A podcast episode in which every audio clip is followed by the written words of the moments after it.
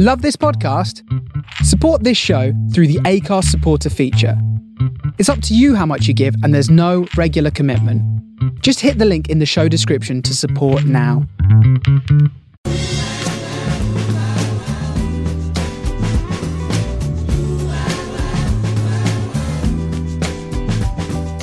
This is the Soho Radio Podcast, showcasing some of the best broadcasts from our online radio station right from the heart of Soho, London.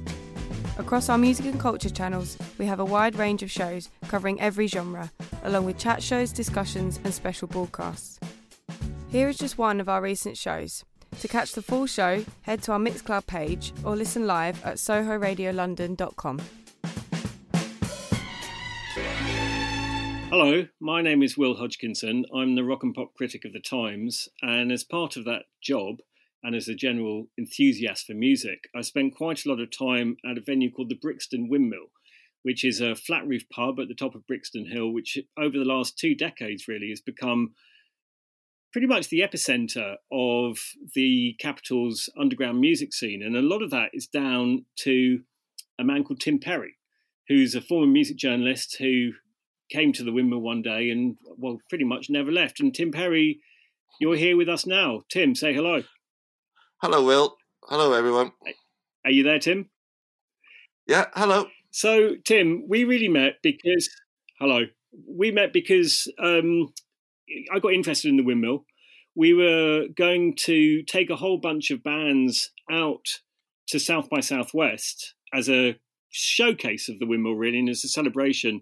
And although that never happened, what did come out of it was that I managed to write a book for Rough Trade Books on the windmill called Roof Dog, a short history of the windmill. And Tim, you were very, very helpful in in my doing that. So, what I wanted to begin by asking you is, I guess, how you got involved with the windmill in the first place. Oh, by being out So too late at night, basically. yeah, it was sort of a tale of of being uh, t- out too late at night and ended up with the windmill. But um, yeah, as you're saying, I used to be a music journalist, a freelance, and uh, and a mate Piers, who was also a, a journalist, uh, we wrote together on Vol- uh, a magazine called Volume once. Uh, we got you know got into a chat and you know if you could only listen to one genre of music ever you know you know what would it be? And I goes oh, that's too hard. What about two? And I was going well country and hip hop that would do me forever. And then we decided to do a country and hip hop night in a bar uh, that actually makes the windmill look like a palace. It was called Brady's uh, in centre of Brixton, and we had the idea of either having hip hop artists and playing country music, or playing you know country artists or Americana, and uh, playing uh, with hip hop DJs. So that sort of worked in a strange way, and that's how I got into live promoting. And that was the very beginning of your relationship, I guess, with the windmill. So, Uh, yeah, just before- it, it, it, it preceded the windmill actually by a couple of years, and then and then the so- and then the ve- then the venue closed down, and uh, we were looking for another home, and the windmill seemed to be that sort of place. seemed to be ideal. I'm going to ask you about the country and hip hop collision, which I think uh, is a you know something you may well have invented yourself. Before we get there, wanted to play a song which was fairly important for the for the windmill. Uh, the band was and been a huge influence on so many of the bands that have since played, and this is Golden Apples by the Country Teasers.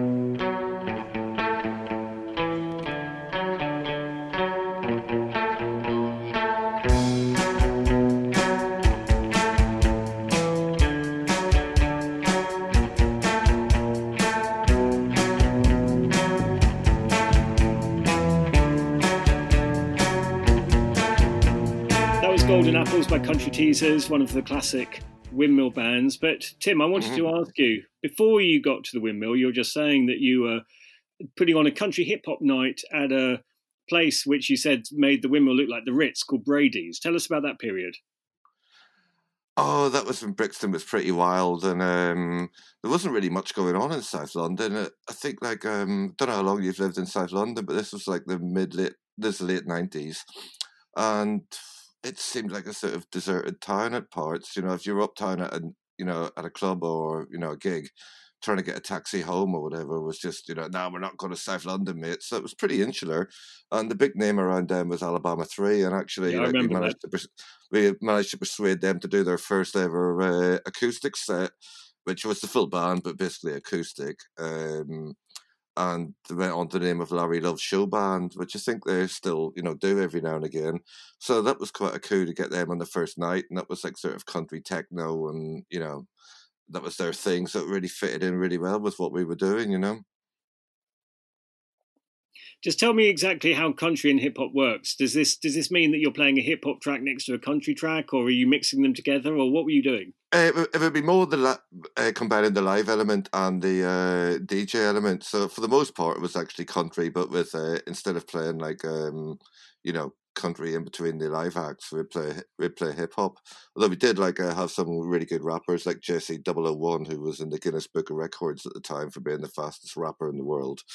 Um, and then we play like really sad country songs, you know, you know, in between. But uh, yeah, it was mostly um, playing songs. And the song that really inspired the whole project was Public Enemy. Uh, he got game because they sampled Crosby, Stills, and Nash, and we thought, wow, what else is country, you know, uh, sort of sampled and or hip hop? What has it sampled in the country world?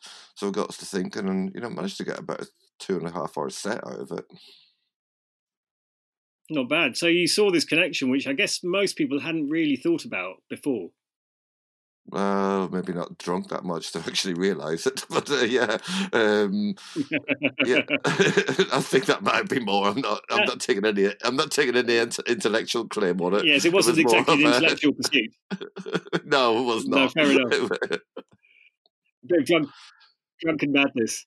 So let me uh, ask uh, yeah, you one thing, yeah, because like the next that. the next person we're going to play now, yeah. So the, this is Chip Taylor. Uh, this is this is Brixton by Chip Taylor, but Chip Taylor, as people might know, is a very famous songwriter. He wrote Wild Thing and Angel of the Morning. How come he, did he come and play at your night? What happened with Chip Taylor? Uh, yes, he did. Um, I think that was through journalism that I knew, that I knew Chip, and I also knew Jon Langford from uh, the Mekons. Um, and Jon now lives in uh, Chicago, and um, is very involved in the Americana or alt country or um, rebel country or whatever scene you want to call it. And um, Chip was over in some press trip, and Jon was over and managed to persuade Chip to uh, form a bit of an all-star band with uh, the great pedal steel player uh, BJ Cole and some other Mekons, and also um, the uh, a guy called Robbie Fulks, who was a great uh, old country guy at the time and played in Brady's and it was a complete storm. It was great. Well, let's hear it. This is Brixton by Chip Taylor.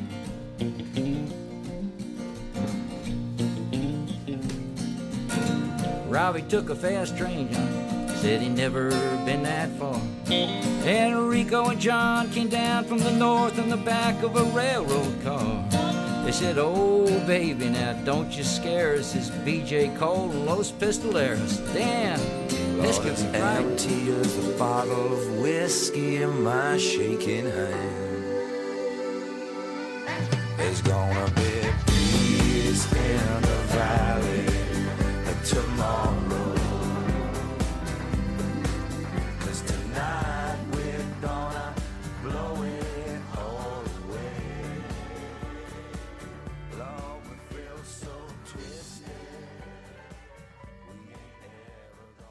That was Brixton by Chip Taylor and Peace in the Valley by Alabama 3. So, Tim, this is the period we're just talking about where pre the windmill, you're working as a music journalist, you're uh, seeing that Brixton's quite a rough place that taxi drivers don't want to go to.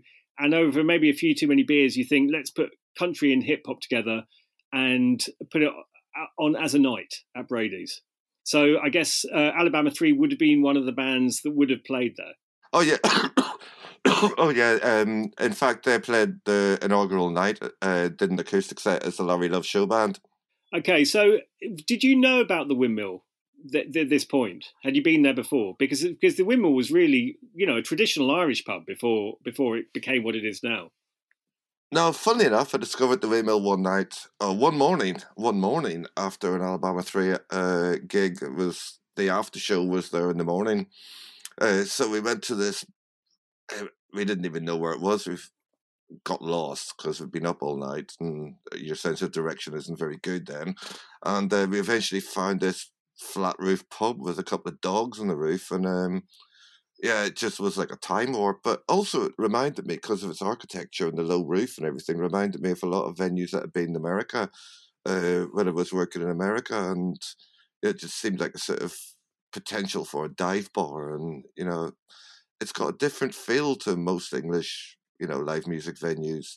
Most seem to be in bigger, older Victorian pubs or whatever, and this was like a sort of, you know, thing built in 1971 with a low roof. It probably you know, didn't have a life expectancy of, you know, 50 years or whatever. They just threw this thing up. But it really reminded me of, you know, American venues that maybe built on strip malls and stuff like that. And I, I really liked it first time I stepped into it.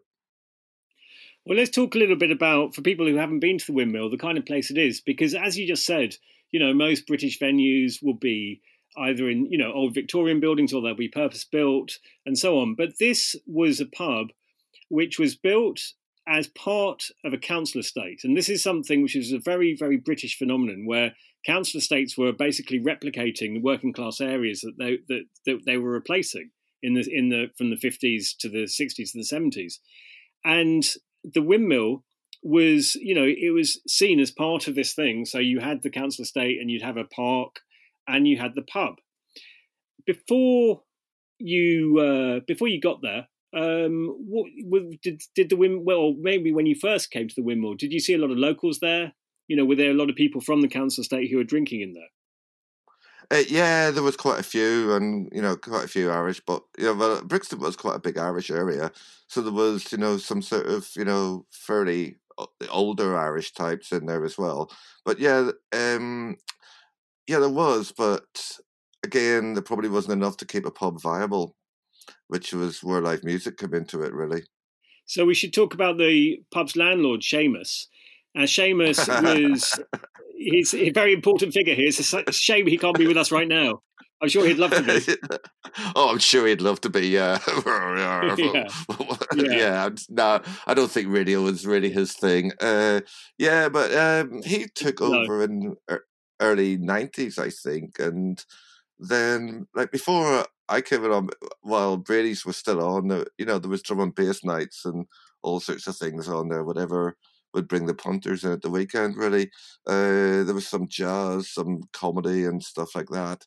Uh, it was all very, very local stuff, though. Well, the interesting thing is that one of the things Seamus told me is that uh, the problems he faced with the windmill was a bigger problem that was happening in, in Britain, and that was that the Irish community was leaving. So, you know, initially the, there are there's a lot of Irish families on the estate, and they'd be using the windmill just as the local pub. And you know, this is a flat roof pub. It's not a it's not a smart place. It's very very much a kind of uh, you know it's quite it's it's quite quite straightforward. But think, he said think, the, think, the, the uh, I, think the pub from Shameless. That if people can't imagine, think yes. the pub from Shameless, something like that. Exactly, and I think that's kind of uh, yeah that that's uh, on a smarter night. It's the pub from Shameless, but it was you know the the interesting thing. What he said that was happening was that the Irish were leaving, the the community were leaving. The you know younger Irish people just weren't coming over in the way that you know they once did. They're going back to Dublin where the money was, or they're going to Australia. So he said he said the the key moment was the St Patrick's night, which he said was half empty, and you know he said I've got to do something and I think that's probably just before you arrived, Tim. Uh, yeah, well, yeah. I think he always wanted to keep going with Pat, some uh, Paddy's night, but I don't know. There's not that many people really like diddly. It's for diddly dee music. is for tourists in Dublin, and you know. Right. So yeah, and I get, um I, I, I just just from your description, Tim, I feel that you don't particularly like diddly dee music. I like Appalachian diddly dee music, but not so much enough to sort of. Uh, yeah, I, I, well, there's a big connection, isn't there? But um, I don't know. Like whenever I do listen to folk music, I, I probably listen to a lot more American stuff than uh, than Irish stuff.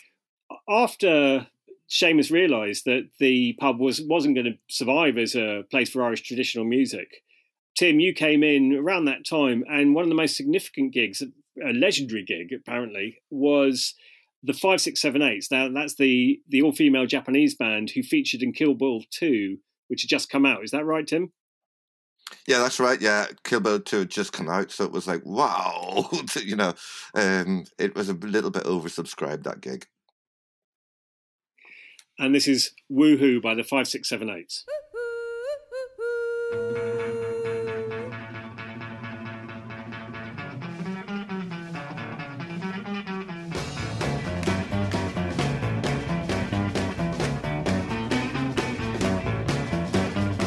That was Woohoo by the 5678s. He played a legendary, very, very oversubscribed, potentially riotous gig at the Windmill. Now, Tim, at this point, you're working as a music journalist. You started putting on nights. You, we've already talked about how you were putting on nights at Brady's. When did you actually swap over from music journalism to booking the Windmill full time? Uh, I think uh, music journalism made that decision for me, and uh, I just couldn't do two things at the same time. So uh, the bar won out. Uh, but I was thinking, you know, those days, wow, this is easy. We've got the five, six, seven, eights. We also had like a gig from Calexico and uh, Kurt Wagner, uh, who's the leader of Lamb Chop, basically backed up by Calexico. I thought this is going to be so easy getting, you know, it's just going to be so much fun and getting all these big names to this scrappy little pub. And it's just going to be so easy, but it's not. It's so competitive. So um, it didn't turn out that way. It, it, it, just doesn't turn out that way. It never does. Um, you know, unless you're uber rich and give people like loads of money to do it, but it just never turned out that way. And I realized that well, it's actually hard work. So you had to get go so down that. Do you think in those in those early days, do you think that it was beginner's luck, or do you think it was one one name leading to another? Why do you think that you had such a you know when you first took over? What do you think attracted all those you know fairly big names to this this little flat roof pub in Brixton? I think I probably had some connections through journalism, but also I think probably novelty as well. Uh, I don't think there were as many venues around, or there wasn't really that many venues around, uh, or it was all like, I don't know, just boring indie music. And you were looking at something else because this was, you know, a lot of con- kind of alternative country, really, wasn't it?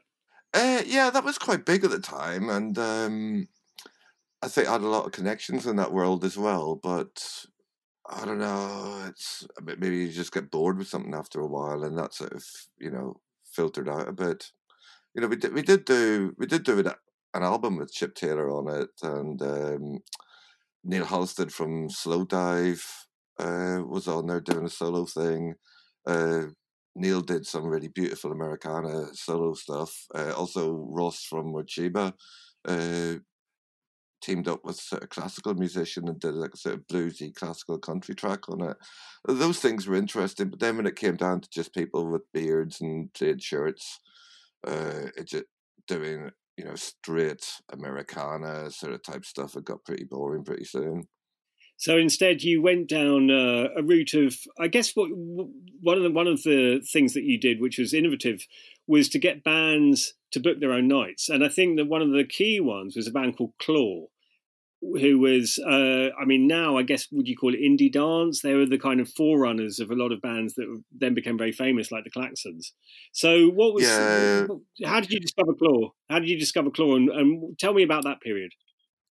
Well, uh, Clor one of the two singers in Clor Barry was in a band called God, I can't remember their name now, but it was sort of um, I don't know, sort of slowish, jazzy, indish, sort of deer hoofy type stuff.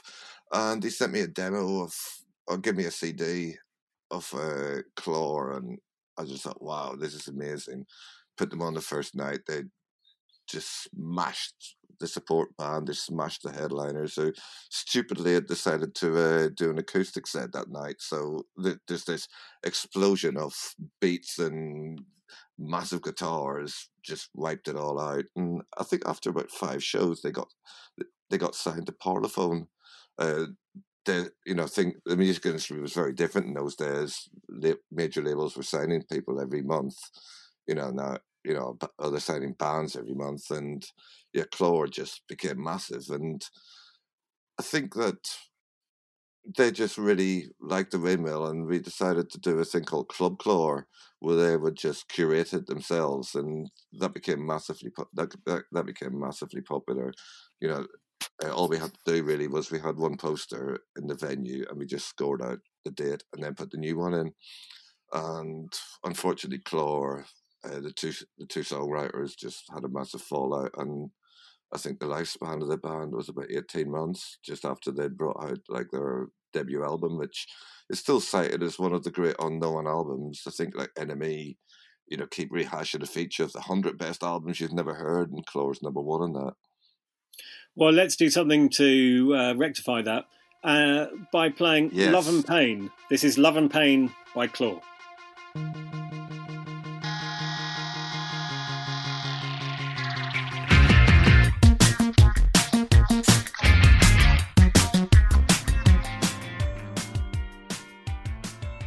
That brings back good times.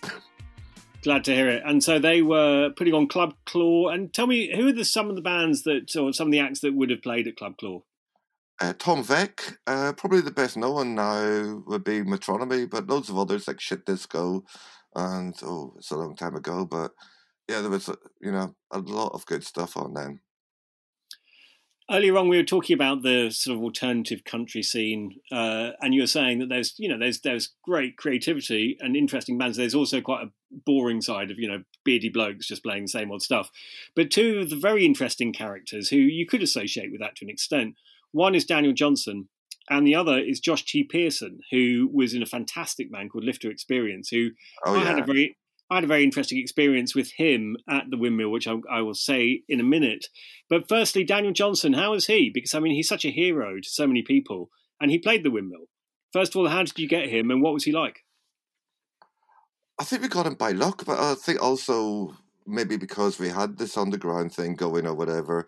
Uh, was a promoter. I think he now works at DHP. He's doing quite well, but he had looking for Daniel to do a show and it came in about four or five days' notice, and um, it uh, obviously sold out in a flash at fifteen pound, which was quite a lot of money for a windmill show back in those days. It still is, and yeah, it was just like an ex- just a fantastic experience, really, just having Daniel on stage, and you know, being uh, his brother was there, and Daniel came in and says to me, ah, can I have a glass of Coke, please? And I was asking the rest of the band, you know, what do you want? They're going, beer, beer. I went to go and get this. And his brother goes, on no account, get Daniel a Coca Cola. He can't have it.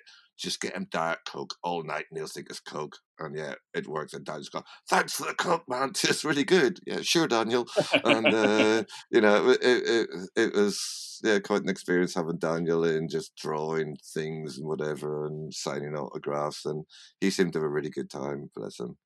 Oh, that's great. Well, the other, and, uh, and, and, and, also, I think you know, you mentioned mentioning Josh. Like, really, I don't think you describe Daniel Johnston or Josh Pearson as Americana, and I don't, uh, you know, I don't think either of those would have wanted to be, but they come through that American tradition. I think they're, you know, outsiders as well, and it was, you know, yeah, it really fitted in with the vibe of what we were trying to create.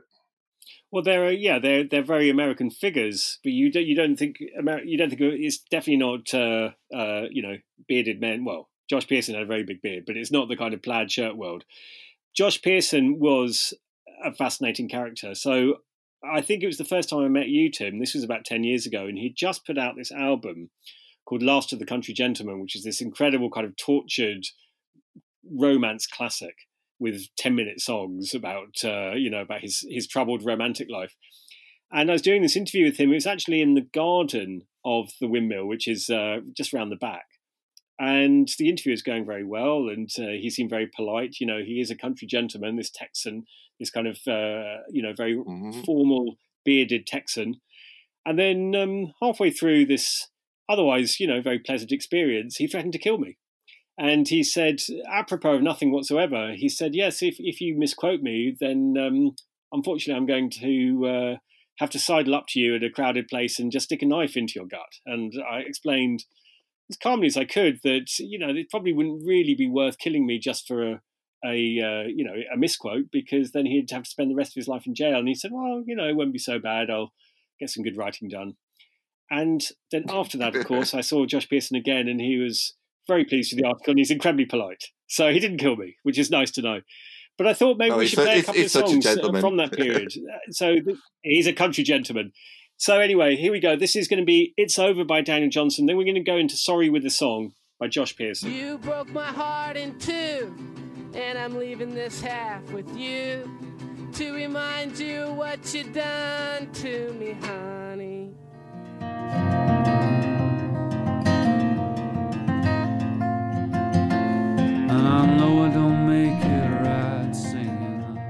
And that was Sorry with a Song by Josh Pearson. Not the whole thing because it goes on for about 20 minutes, but uh, you get the idea. So, Tim, one of the bands that's really associated with the windmill, or has been over the last 10 years, is the Fat White Family. They, they've, they've, they're very uh, gracious about crediting the windmill as as a very important place in their development. But also, they they summed up some kind of uh, aspect of the place. So, tell me when you first heard them and how they came to play at the windmill. I think the first time they played was about 2011, and it took them a couple of years to get going because one of them was away working for a while. And I wouldn't say it was a breath of fresh air, it was a breath of some type of air. Sort of smelly, sweaty air. And uh, I think the London music scene really, really needed something like Fat White Family at the time. It was just getting into bland indiedom or you know, sort of some sort of half baked psychedelia or something like that. And I think just the attitude and just the, I think the contempt that Fat White Family had for, you know, the indie music scene was just a such a important thing to have happened. And one thing I'll say about Fat White Family, it took them a while to actually get to play the windmill quite regularly because they had this idea that they wanted to play Friday or Saturday night, and I was going, guys, listen, you bring thirty or forty people, and the only thing that's going to happen is Seamus is going to come down and scream at us all for about half an hour, and nobody's got nobody's going to have any benefit out of this. So, I think a lot of people think that Fat White Family are just like sort of you know showboaters or whatever, and that's really not the truth, not the case because again, that was like Clor did. They went and actually went to a, a bar called Tulse Hill Tavern, I think it was, and put that's now become a yuppie hotel gastro pub bar. And they put on their own nights with the bands that they really liked, like Taman Shud, and uh, probably the Rebel played there, and uh, Meat Raffle, and people like that, and created their own sort of scene uh, through a bit of hard work, actually. And by the time they were putting on regular nights at the Windmill, they actually had a following. So, you know, the music industry outside of South London were thinking, "Oh, where's this band come from?" But it wasn't an overnight success. It was, you know, good hard work and a bit of vision from them that they, you know, worked hard on, and uh, got a lot of respect for Fat White Family. Well, I think what the Fat White Family did. I mean, I live in South London. I've got teenage children who, you know, who who who've been very inspired by them. What they really did is they showed that it's, and you're right. At that period, indie music had become very slick, and it was all about it's all about be- becoming not really an indie band at all, but becoming a stadium band, and you know, be showing what wonderful guys you are. And what Fat White Family did is they showed that it's possible for anyone to get up there with some ideas you know, you put the hours in and everything, but it didn't. It wasn't. It was. It, was, it returned the DIY culture. I think that's what they did, and and that's why they've been inspiring because they made it seem possible. Uh, yeah, DIY culture and creation of a community around them as well, uh, being part of that. I think that's re- I think that's really important, and uh, yeah, that's what they did. Wrote a few damn good songs as well. Well, here's a here's one of their best songs. This is called "Touch the Leather," and it's Fat White Family.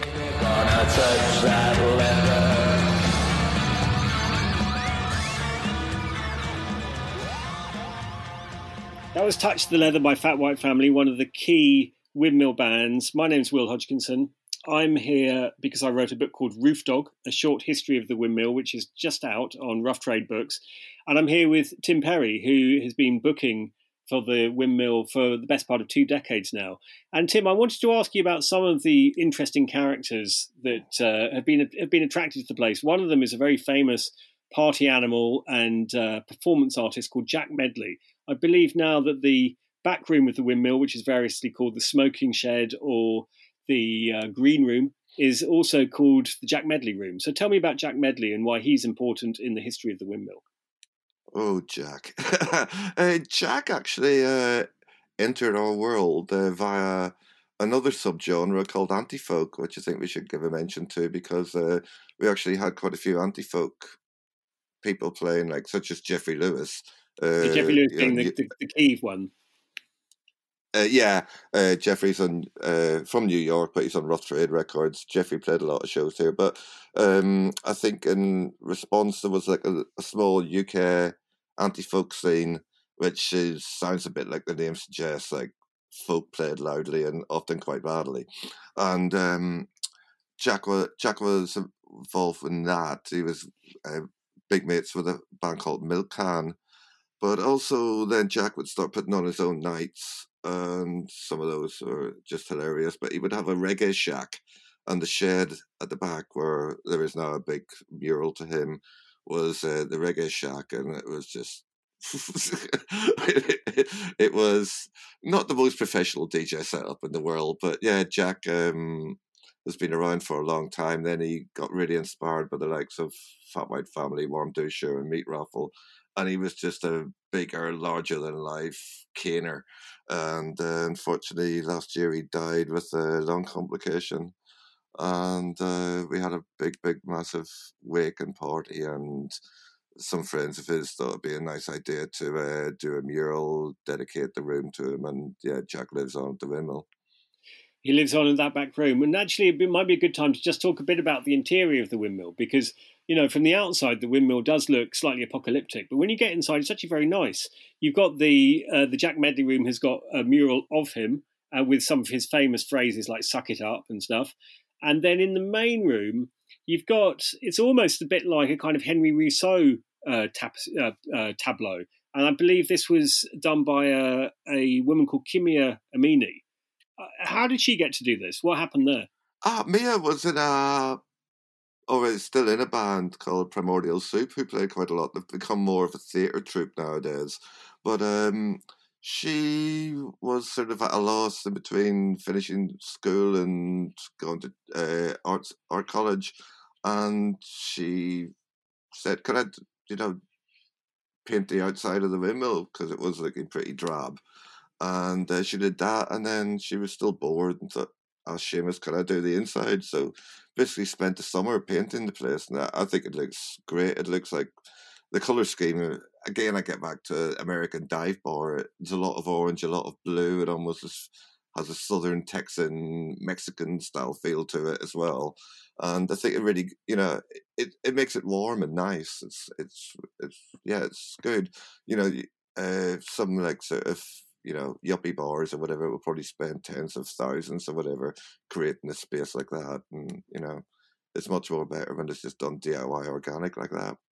Well, it's much more artistic, you know, and it's also we should I should say for people who haven't been there, it's got this uh, yeah, it's got these kind of these these lovely oranges, but also these creatures on the wall, these kind of phantasmagorical figures. There's one which I think was her um, she had a, a, puppet when that um, which is now painted on one of the walls. So it's got this very imaginative feel, which kind of adds. Is that, is, is, is that the one that sort of looks like a cross between Seamus and this and Satan from South Park?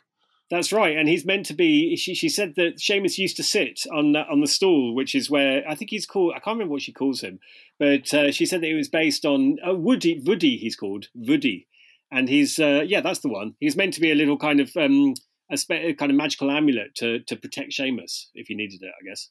Oh, that one. Oh, there's the one that looks like Satan and Seamus as well. That's good. That's too. the one. Yeah, yeah. Well, mm. She- Seamus features heavily. I mean, you said the cover of the cover of Roof Dog, which was painted by my son Otto, which I'll talk about in a bit. It's actually it's a it's a, an illustration of uh, one of the roof dogs, which which the uh, windmill is famous for. But you said that actually it looks a bit like Seamus too. So somehow mm-hmm. people keep people keep drawing Seamus somehow in all these, these, these the artistic artistic inspirations of the windmill. Anyway, on that note, let's let's play a couple of the songs we've been talking about. So this is "Suck It Up" by Jack Medley, and then we're going to go into "One Rizla" by Shame.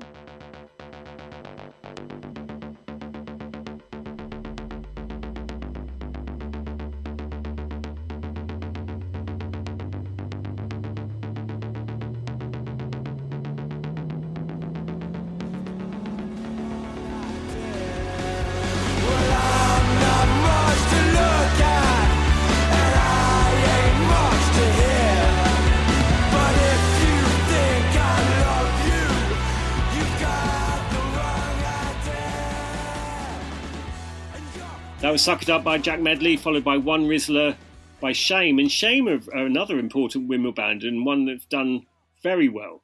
So they kind of came in the shadow of the Fat White Family, and I believe that they were playing in their same rehearsal space. When did you first hear them?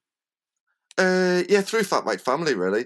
Uh, both of them were uh, rehearsing in the Queen's Head, which is now no longer really the same bar that it was back then. And uh, they were really young and quite ropey, but just really played a lot and got better very, very quickly. And uh, One Rizla was a lot of it was just sort of punky or post punky dirge or whatever. But I thought, wow, that's a really good song, that One Rizla. And it's it was uh, the first time they ever played, and I think it was the biggest song of their rather successful debut album as well. But yeah, it's uh, um, Shame or another band that really got the you know uh, are really good at doing their own nights and getting other bands involved. And I think that um, you know, just as a booker, it's it's always the best people, the best people to ask about good new bands or good new bands themselves, and you're going to get the best tips. So, like in early shame gigs, like Goat Girl, a band called Fish, who would later become Sorry. Uh, they all played, and yeah, yeah, it was pretty important times. That was around probably about 2014 or whatever, 2015. How do you decide on booking bands? I mean, first of all, what do you what do you go on? Do you go on whether you like them or not? Do you go on whether they can draw a crowd? Because obviously, Seamus isn't going to be happy if you keep on if you have a lot of bands that are only you know bringing down three or four people. How do you how do you work it out?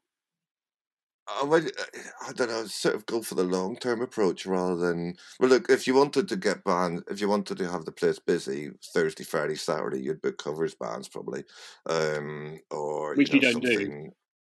No, which we don't do, and or you could go down the route of you know trying to deal with agents and just getting the big band in or whatever, or you know, I don't know. I, I think the overall idea is just have something that's a wee bit left of center and just run with it, and that sort of creates you know interest really. Uh, you know, creates a community of people coming together. And although they don't sound like each other, they've still got those sort of DIY ideals, a sense of community about it, and it becomes a thing. You know, if, if you, you know what I mean. It's, it's a, so you go like more for a long term approach rather than just taking each night as it comes and trying to get the maximum people in because you'll just fall down that way. You want to try yeah. and have an overall, want to have try and have an overall vision rather than you know big bands, big bands. The best thing to do is to try and make those band, bands bigger, and then they come back and you know do shows for you whenever they're they could probably easily go somewhere else. So what you're talking about is uh, really the reason why we the windmills become so well known is is that the idea of that actually you you look out for interesting talent and from that you kind of find ways to make it grow as opposed to uh, trying. Uh, yeah, and and, and, and, and, and yeah. also preferably local talent as well, South London. I think there's a you know there's always you know getting back to the days of you know uh, British Bar and Alabama Three and whatever. There was always a bit of a sense of maybe a chip on our shoulders about South London. You know, uh, thinking that you know well people people never used to come to South London. You know, people go oh you know. Oh, They're still snobbish about South just, London yeah, but that's their loss, isn't it? You know, but yeah. uh, I, I, think less so. I think less so now than it was a few years ago. Um, but the, the other thing about the windmill is, is that it's sort of way on its own. So you can't combine that with another venue in South London. There's no other venue near it. So it's like a destination venue. So if you've got to come to see a band at the Windmill, that's basically your evening. You're not going to bar hop or go to a club afterwards or whatever, but you know, go check out another gig because it's just it's just a bit bit out of the way, and I think that's a good thing. Well, we should uh, yeah we should say that, that to, for people who haven't been there, so you have Brixton, which is now very busy, but but then you have a, at least a ten minute walk up the hill to get to the windmill, which is actually down a residential street. You know, it's next to mm-hmm. a, a, a post office sorting place, and so it's not you know you're not down there in in the heart of Brixton where you could just go from one place to another. You need to you need to get there, and once you're there, you're there you know, and that's that's the evening. So that's that. I think that's very Mhm. important in terms of the creation of somewhere. Yeah, you have to be pretty good on Google Maps because you could miss it as well. Yeah, exactly. Or just use the yeah, the A to Z will, will will do too. I mean, one of the person, one of the people who clearly has been good at Google Maps because he's been coming there for a long time is a real legend, and this is Damo Suzuki. Now, Damo Suzuki was the guy that was uh, was busking in Germany when he was spotted by members of Can in the early 70s and they were fascinated by this long-haired Japanese guy who seemed to make up his own language and you know he features on classic albums like Ege Bamyasi and he has been playing at the windmill for quite a few years just tell me what how he does it and what his setup is Tim Well, if you book Damo and he's not cheap, and rightly so, he's not cheap because he is a legend. Um, you actually have to create the night yourself as a promoter. Uh, so all Damo brings is a microphone. He's now bought a microphone. He didn't have one a few, a few years ago, but now he's got his own mic, which is great. And uh, then you have to put a, a backing band behind him, or as he calls them, sound carriers. So you get a band, and then Damo just ad libs over it. He feels the energy of that band, and it comes out as as vocalization. And you have to think about it. You know, it's easy.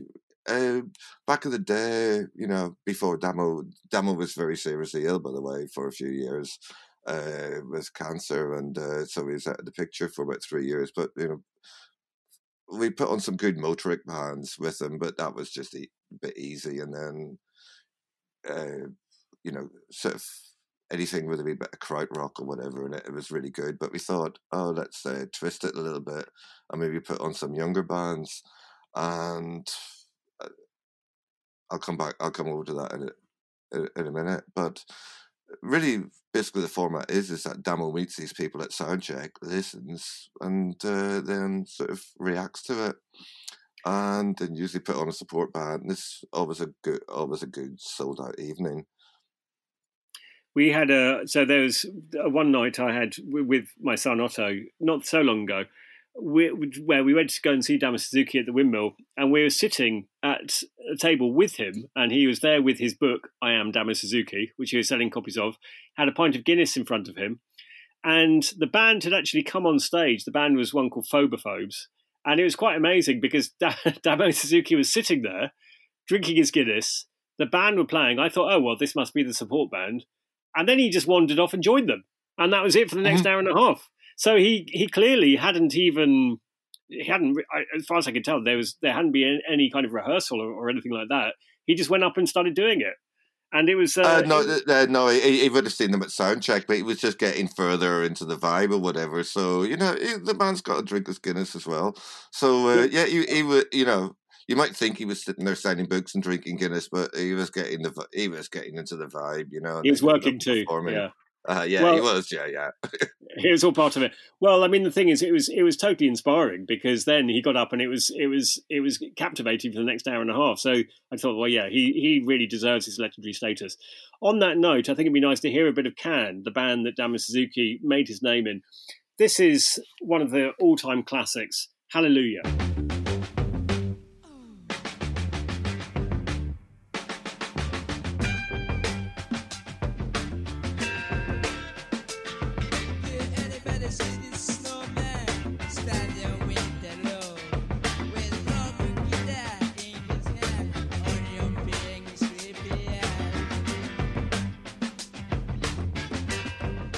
Can featuring the legendary Damo Suzuki, a windmill regular. I'm here with Tim Perry, the booker for the windmill. My name is Will Hodgkinson. I'm here because I've just written a book called Roof Dog, A Short History of the Windmill, and we're talking about the Brixton Windmill and its place in, well, I guess popular culture. Right now, Black Midi. Now, there is a windmill band if ever there was one. And, And there's a big link, and there's a big link with Damo Dama Suzuki. Tell, tell us about Black Midi. What's the? Uh, well, I got an email one day going, "Oh, we're uh, we're at school and we want to have a gig, and here's our stuff. We're allowed." And I thought, I will play absolutely any time. You just want to play the windmill. So I thought, any you say any time? Oh, Mondays are always hard to fill. so we got them a gig on a Monday. uh, uh, and there was a band called Leg Puppy, and they were sort of curating it or whatever. I go, stick these lads on, see what they're like. Sound check. What? What what is this? It's like they all looked they, they all looked about fourteen, and it was like, and they knew exactly what they were doing.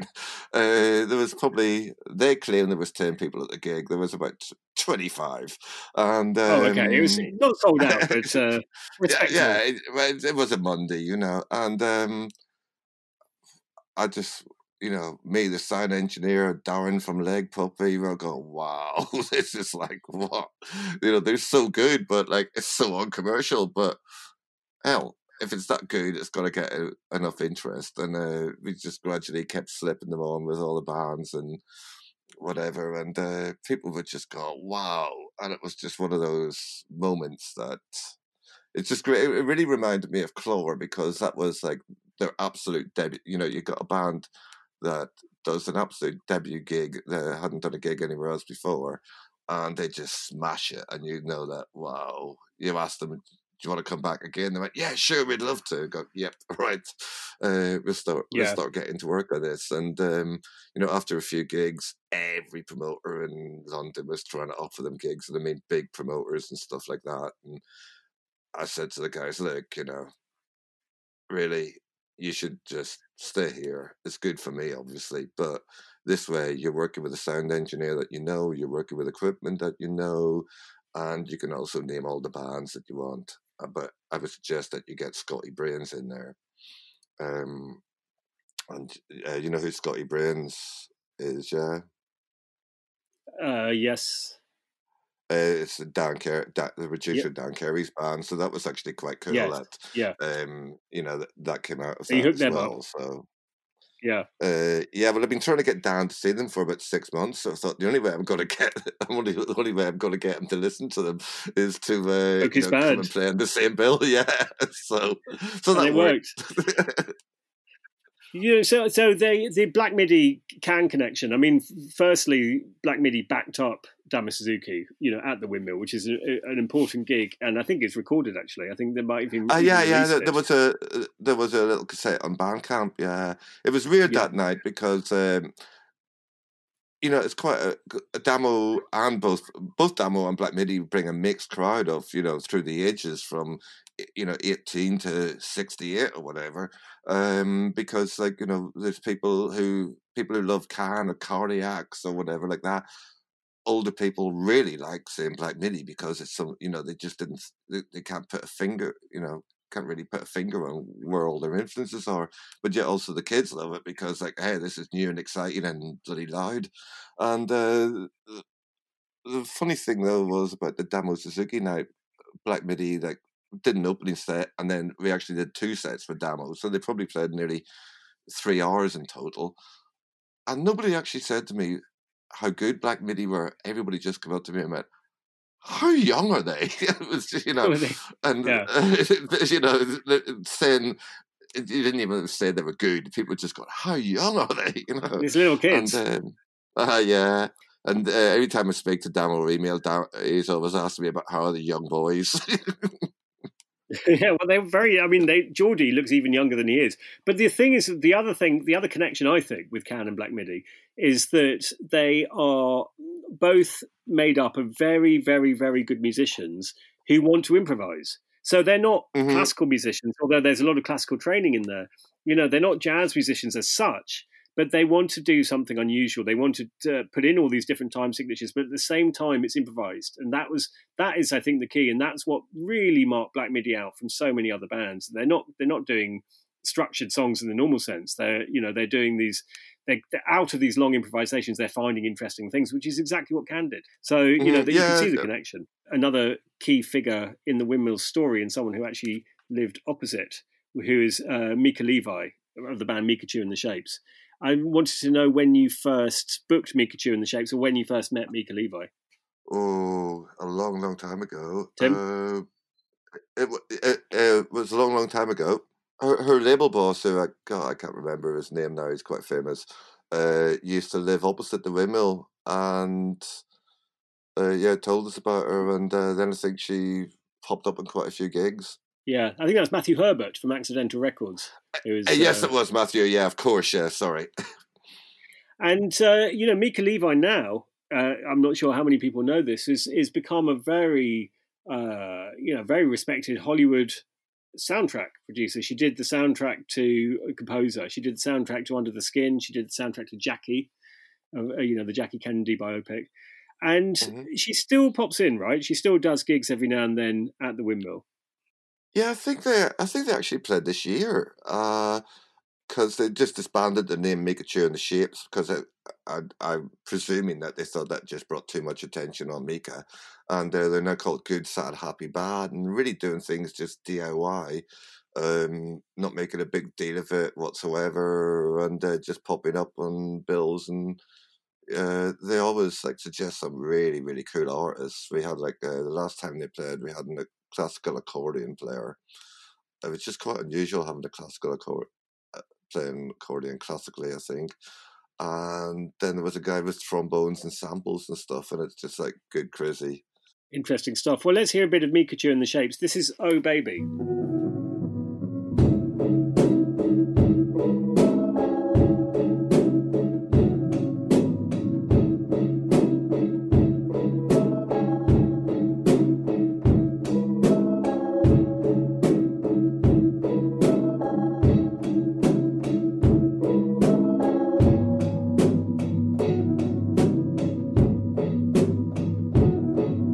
Will Hodgkinson with Tim Perry, booker from the Windmill, talking about the history of the Windmill because of my book Roof Dog: A Short History of the Windmill, which has just come out on Rough Trade. And some one of the uh, bands, more recent bands to come out of the Windmill, is Black Country New Road, and they seem to be part of this new scene of musicians who are very, very good, very good at what they do, and are combining all kinds of strange ideas.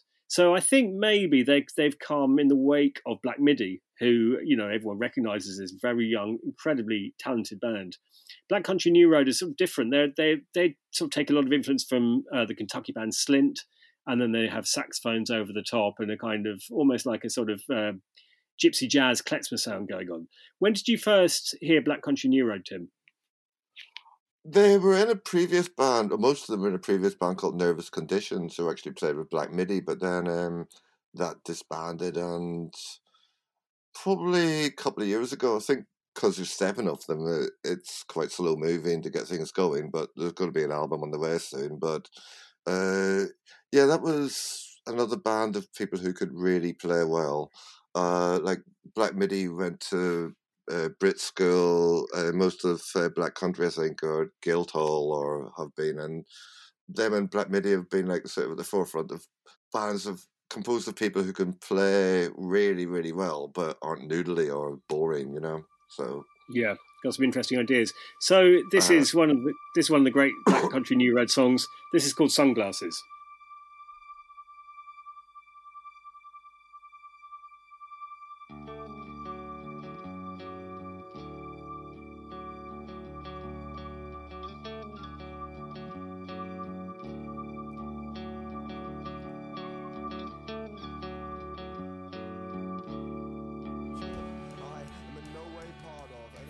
That was Sunglasses by Black Country New Road, and there's a there's a figure that a lot of the of the young windmill bands I was very surprised were influenced by. Even my son loves this guy.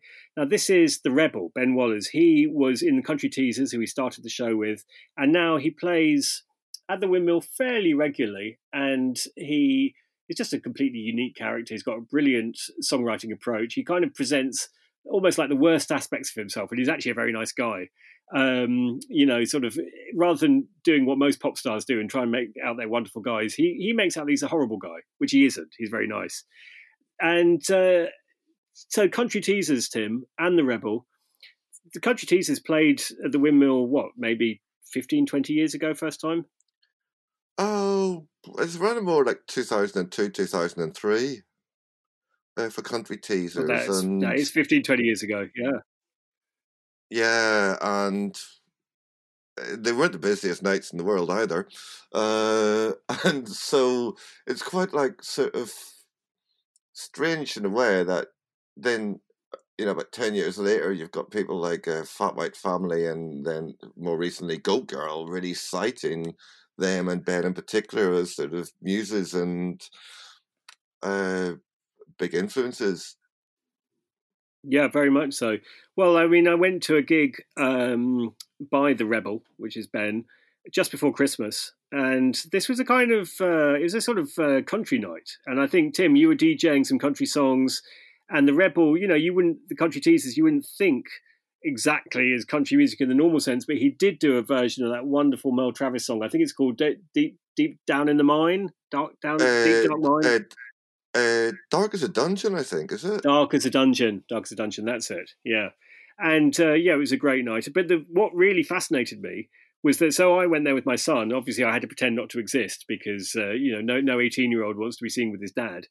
Uh, so I was kind of hiding around at the back. But what I did notice that was that Ben was selling his his homemade CDs, and he had this queue of kids, some of whom I recognised as Otto's friends, all queuing up, wanting to meet him and buy the CDs for a fiver and talk to him. I mean, who would have thought that this man, now in his forties, you know, who was in a band who never got big, would be the kind of key figure for this new generation of windmill kids? I mean, it's fascinating. Yeah, I suppose country teasers, though, you know, they, they are known throughout the world in the in the correct circles. So it's sort of cultish. So maybe that, you know, something to maybe, you know, adopt or whatever. But uh, I think everyone, at the end of the day, everyone, whether they know it or not, loves country music, and there is element in it, you know, uh, especially in the Rebels solo sets. Like it's just a mashup of uh, sort of weird Appalachia meets electronica, which is like just perfect in my book. And yeah, that was quite a fun event. The Windmill Country Christmas concert with Black Midi playing as Hank Midi and uh, the Rebel, and then we had Prima Queen, who are a great emerging uh, all female band, uh, doing some of their own songs and also doing some fan covers of Dolly Parton. Well, as a as a memory of that wonderful night before we were all stuck inside, here, let's hear some. This is Tammy Wynette by the Rebel, followed by Milk Teeth by Prima Queen.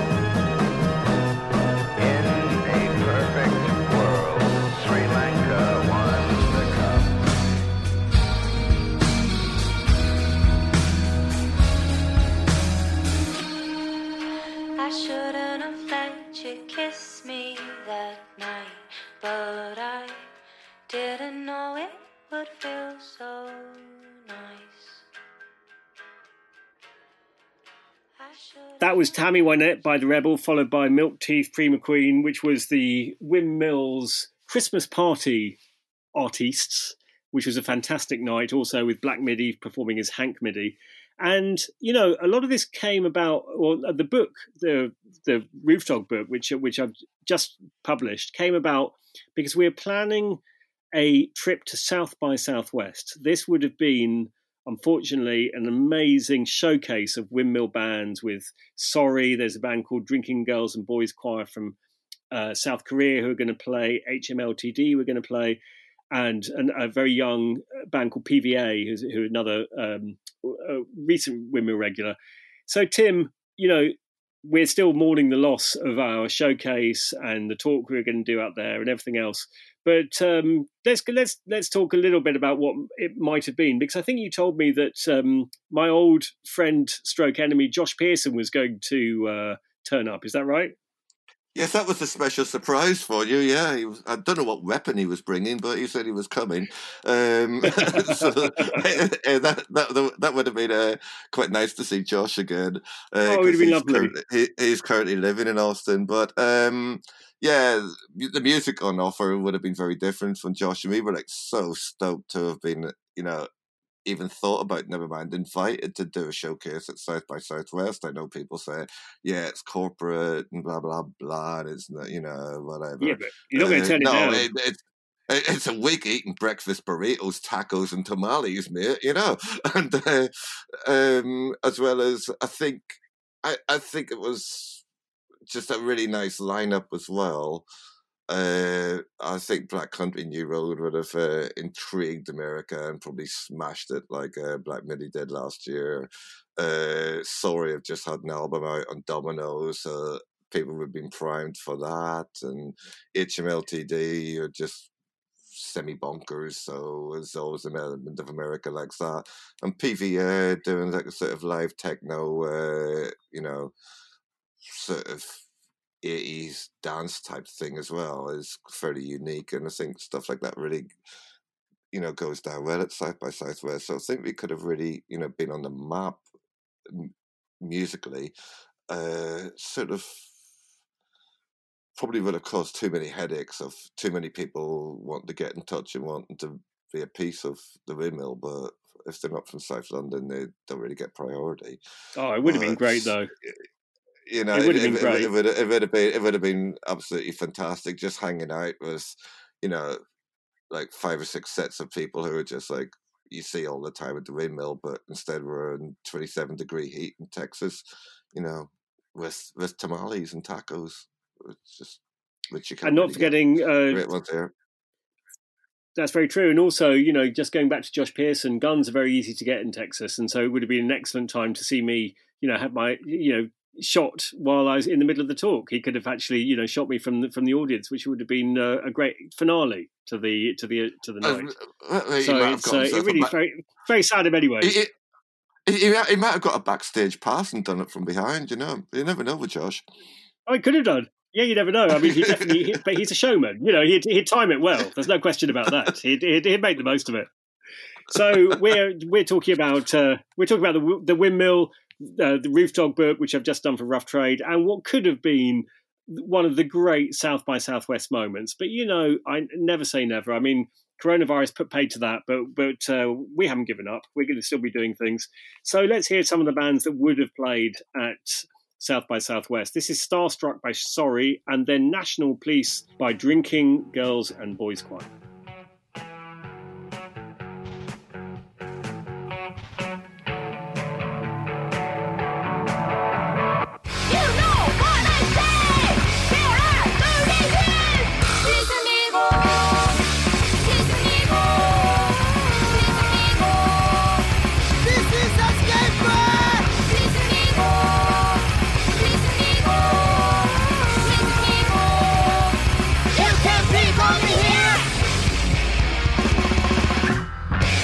You're listening to me, Will Hodgkinson, and Tim Perry, Booker of the Windmill. Uh, Myself, I'm a music critic, just written a book called Roof Dog, A Short History of the Windmill. This is the Brixton Windmill, of course, which we've been celebrating for the last almost two hours. And just before, when we realised that the South by Southwest wasn't happening, actually what had happened was that one of the bands playing PVA had booked a fundraiser at the Windmill to get a bit of cash so they could eat some of those breakfast tamales out in Austin, Texas. Then they found out that they weren't going, none of us were going. But they still did the gig. And actually, it became one of the last nights at the windmill. Tim, talk about that night. I you, you must have some memories of it. It wasn't so long ago. It was must have been about a month ago now. Um, this was PVA, who are, like you said, a kind of uh, 80s influence, sort of live dance music band. hmm And Yeah, possibly one but of the new windmill bands. Yeah, can we go back to drinking boys and girls choir though? They were so much fun, and we had them scheduled to play the windmill again in May, and uh, we had a really good new synth punk band called Paddywhack got to be supporting them, and it was one of the nights that I was really, really looking forward to. And not only did the South by Southwest thing get cancelled, but coronavirus put an end to uh, drinking boys and girls choir tour, and uh, like to, if they're actually listening in. Uh, Korea. Big shout out to those guys and hopefully see them sometime in the future. Uh, nice little band worth checking out. Uh, but yeah, PVA, um, uh, yeah, they've come up very quickly and everything just seemed to be aligning correctly. And then this came just not like a, the opportunity of South by Southwest has been taken away from bands, but it's so many bands were just doing well and bringing out releases and getting things going, and then everything's just come to an absolute standstill. And I really feel sorry for the bands and gutted for them.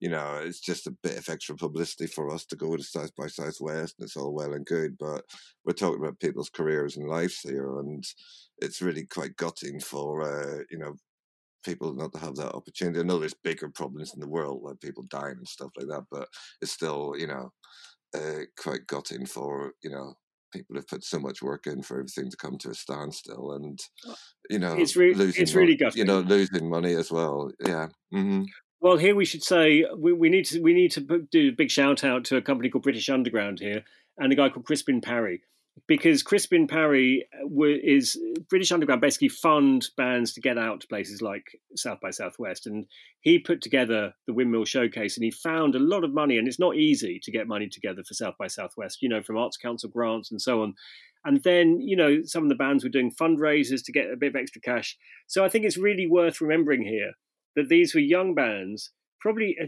most of them had never been to the states before.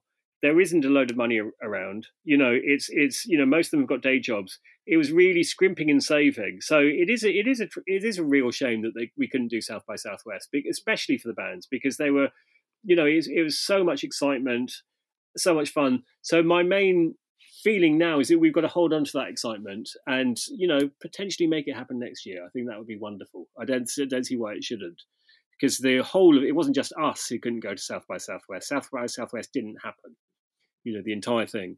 So I, I'd like to think that uh, you know there is there's still plenty of showcases for the windmill still to do. That would be that would be a you know a nice thing to uh, nice to nice thing to have. So I think we should just play uh, Divine Intervention by PVA because that was one of the last nights at the windmill.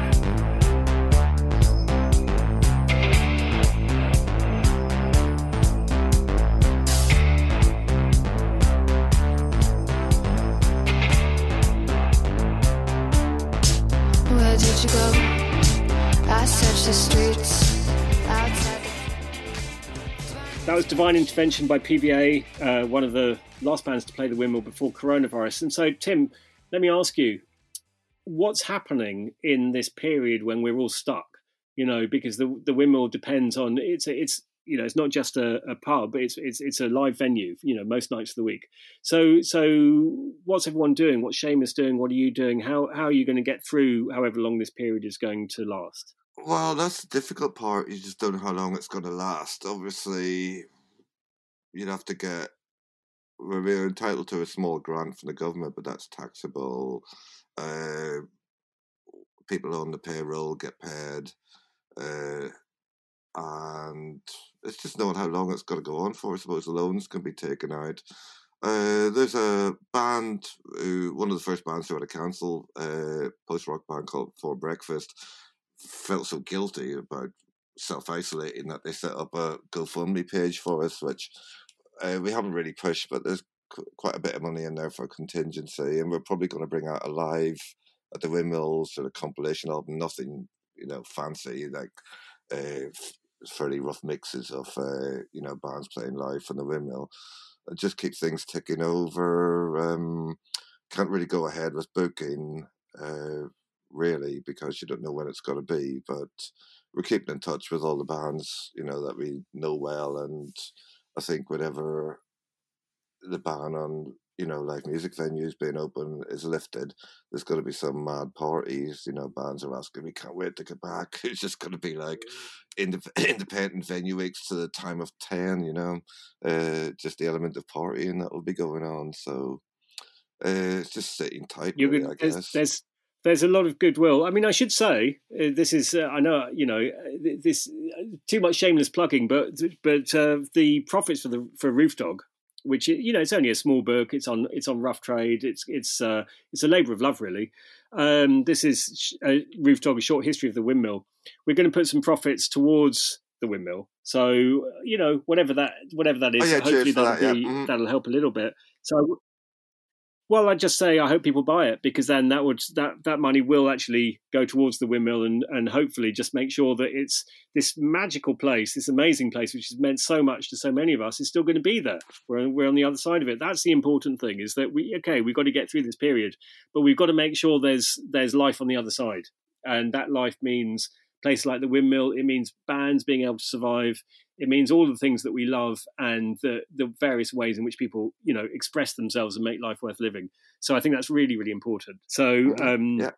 yeah, please buy Roof Dog. Please support the windmill.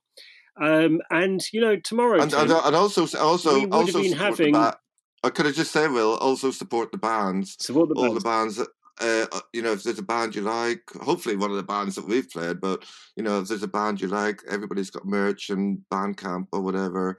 You know, just make a contribution, keep bands ticking over, uh, because a lot of you know, not many of them have got good jobs. You know, so it's important to look after the bands. It's very important, and also I've, I've just been doing an article on this where I talked with a bunch of bands, and, and they said, you know, I mean, streaming is not going to make any difference to them. This is the time to for small bands do Bandcamp. For bigger bands, buy the albums from independent record shops. You know, they're still they're still they're still shipping out records. You know, if you buy them buy them from Rough Trade or Norman Records or you know any any of the independents, they're still so you know buy the albums, use Bandcamp, and buy the merch. You know, these small bands that do the merchandise themselves, that that all helps. So definitely, you know, this is the time to support bands to make sure that they're there when we get when when we, when we get on the other side of this. Yeah, So- Bandcamp's making a bit of a comeback. Bandcamp's It's been doing really, people have been supporting Band. Yeah, it's been really good. And actually, for a lot of the, bands that have played the Windmill, they will have Bandcamps, and you can, and this is the time to use it. You know, what is it, seven ninety nine or something for an album? I mean, it's not much. Everyone can afford that. Oh, four So- quid, four quid, for, four quid for the Black Midi one. Well, there you go. Not much at all. Definitely worth it.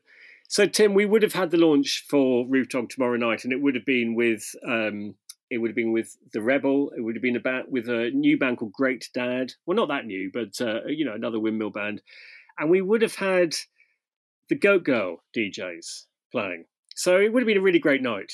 And I think, Yeah. in, in a way, I'd like to kind of celebrate it by. I'd like to finish this radio show by somehow celebrating what could have been tomorrow night at the windmill, which which, which would have been. Uh, so so maybe have you got a, any idea of what song we should play to to finish this off?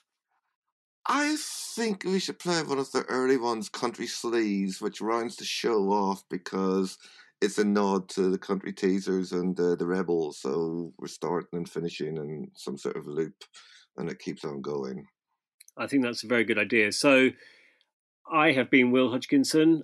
Roof Dog: A Short History of the Windmill is out now. My son Otto did all the illustrations, including one of the legendary Roof Dog Ben, who we never even got to talk about, and Ben Woof. So there's actually before we play Country Sleaze, we've got to talk about the roof dogs a little bit. So tell us about the history of the various dogs that have lived on that flat roofed pub at the top of Brixton Hill. Well, it's a flat roof pub, and in the old days when you know they're next to council estates, you know, full of supposed wrongins or whatever, and the landlords lived above the the pub, which Seamus still does. Instead of the best security system is a dog, so uh, there's been like several sets of dogs. Um, like at the start of this century, there was Ben the Alsatian. Then for a time that overlap was Brandy, the rather nasty Rottweiler. Oh no, sorry, um, what's that? Doberman. Uh, he's a chocolate Doberman, and then Ben the Rottweiler, who probably had the longest tenure uh, and the biggest personality. People thought he was aggressive and vicious, but he was really a big puppy. Um, uh, he inspired the whole roof dog thing. There was some kids come up one night to a gig from Portsmouth. They come up to see Get Kit Work Kit Fly, and they just fell in love with the venue. And uh, the next thing, I got an invite to a Facebook page. Uh, I believe in Roof Dog. I went, what's this? He goes, yeah, we got to get everybody liking Roof Dog, you know. So uh, that was the sort of legend, which Roof Dog time. t-shirts, t-shirts, beer, and now a book, you know. So uh, Ben um, is always whenever it refers to Roof Dog, I think it refers to Ben, even though like uh, the current incumbent Lucky, who is a, a rather gorgeous looking uh, all black uh, German Shepherd, uh, he just doesn't have that barking personality that Ben had.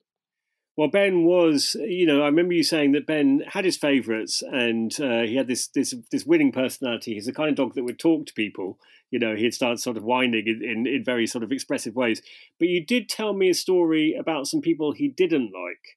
I was wondering if you could tell us about that. I, I believe they were French and I believe they belonged to the Gothic subculture. Uh, well, yeah, there was one day and everybody was having a good time, and uh, these people were looking uh, very uh, glum and dressed in black, and I don't know, he just had a piss on them. as, as, dog, as, as, as, dog- as dogs do. Yeah, fair enough. Yeah, he expressed himself in the only way he knew how. So, yeah, yeah. Tim, Tim, it's been a real pleasure. I'm hoping I'm going to get to see you soon. I'm hoping we're. I really am looking forward to having a Guinness with Damo Suzuki back at the windmill before too long. Mm, That- yeah, hopefully that'll. it was well, well, uh, hopefully that'll be November for Damo. So uh, all what things being well. But let's hope we're there before then. You know, I mean, well, much I- much sooner. Yeah, hopefully. Yeah. Hope- hopefully in June we've got five nights of the Rebel coming up, so uh, that'll be a good way Well, to that would be off great. again. hmm Well, thanks very much, Will. Okay, thank you. And let's finish. So, so I've been Will Hodgkinson. That's I've been speaking to Tim Perry. You're listening to Soho Radio, and we will say goodbye with Country Sleaze by Goat Girl. Goodbye.